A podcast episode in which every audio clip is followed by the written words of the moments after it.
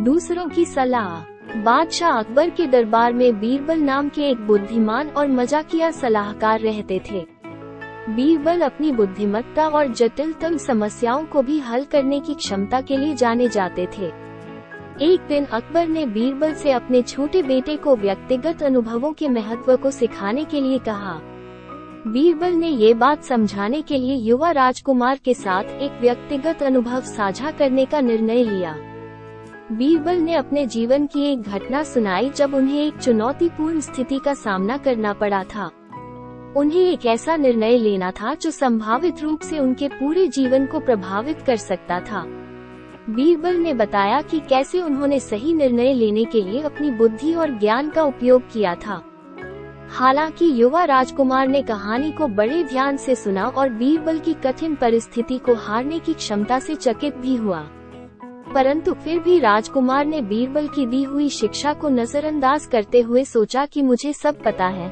किसी के ज्ञान की एक राजकुमार को क्या आवश्यकता? अब एक दिन राजकुमार शिकार पे गया और रास्ता भटक गया। उसके सारे साथी जंगल में कहीं पीछे छूट गए थे।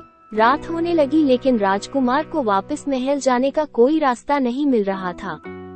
तभी जंगल में एक कुटिया में एक बूढ़ा आदमी दिखाई देता है। बूढ़ा आदमी उसके पास जाके पूछता है कि क्या राजकुमार को उसकी मदद की ज़रूरत है? राजकुमार ने किसी बूढ़े अनपढ़ आम आदमी से मदद लेना अपनी तोहीन समझी और आगे निकल गया। घोर अंधेरे के बीच राजकुमार अब भूखा प्यासा पूरी तरह हताश पड़ चुका था, और अब समझ में यही आ रहा था कि उस बूढ़े आदमी से मदद लेकर वापस महल की ओर जाना ही उचित था। अब जैसे ही राजकुमार उस स्थान पे पहुँचा, वहाँ ना तो बूढ़ा आदमी था ना ही उसकी झोपड़ी। ये देखकर राजकुमार सहम गया और सोचा कि रात भर इस बियाबान जंगल में फंसे रहना कितना कठिन है और ज़ोर ज़ोर से रोने लगा। जैसे ही वह रोने लगा झाड़ियों से सारे सैनिक निकल आए और उसी बूढ़े आदमी के वेश में बीरबल को सामने से देखा। ये सब देखकर राजकुमार समझ गया कि ये सब नाटक बीरबल द्वारा ही रचित था ताकि वो सीख सके कि लोगों के अनुभवों को सुनना, समझना कितना ज़रूरी है। बीरबल ने राजकुमार को समझाया कि किसी से सलाह लेना कितना फ़ायदेमंद हो सकता है, विशेषकर जब वे मुसीबत में हो और हमें जीवन में बेहतर निर्णय लेने में मदद कर सकते हैं।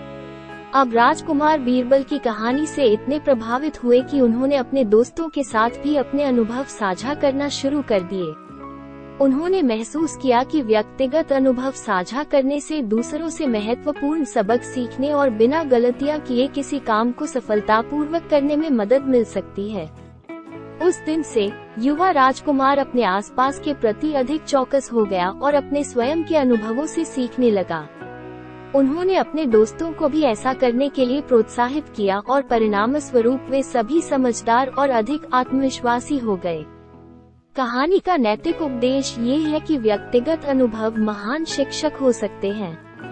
व्यक्तिगत अनुभव साझा करने से दूसरों से महत्वपूर्ण सबक सीखने और जीवन में बेहतर निर्णय लेने में मदद मिल सकती है।